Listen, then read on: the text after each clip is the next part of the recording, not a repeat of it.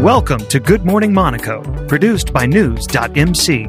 Here are the top stories for Wednesday, June 30th, 2021. Monaco has launched a coronavirus screening program to help citizens and residents know more about their antibody status. Using a blood test, the results will demonstrate the person's level of protection. The results will also show if an individual has been infected by the virus. The French equivalent of the Center for Disease Control has predicted that by the end of August, 90% of new coronavirus cases will be the Indian or Delta variant. In studies in the UK and Australia, it has been shown to be highly transmissible. 99% of new coronavirus cases in the UK involve the Indian variant.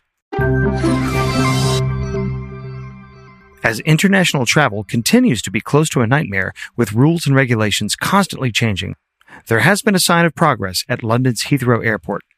Passengers are able to book on site testing for trips abroad and for the tests required by the UK for returning travelers. The recent uptick in new coronavirus cases in Monaco appears to have passed with just one new case of coronavirus reported on Tuesday, June 29th. One Monaco resident was declared fully recovered while there are no patients being treated at Princess Grace Hospital for coronavirus symptoms.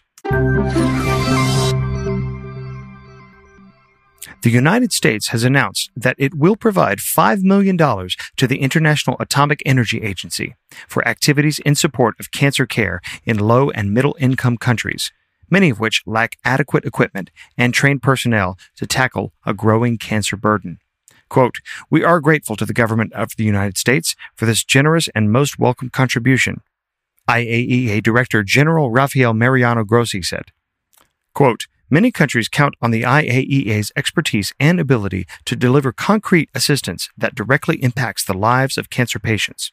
These funds will go where they are needed the most. Get the latest top stories from and about the Principality of Monaco every morning, Monday through Friday. Subscribe to our free newsletter at news.mc forward slash newsletter.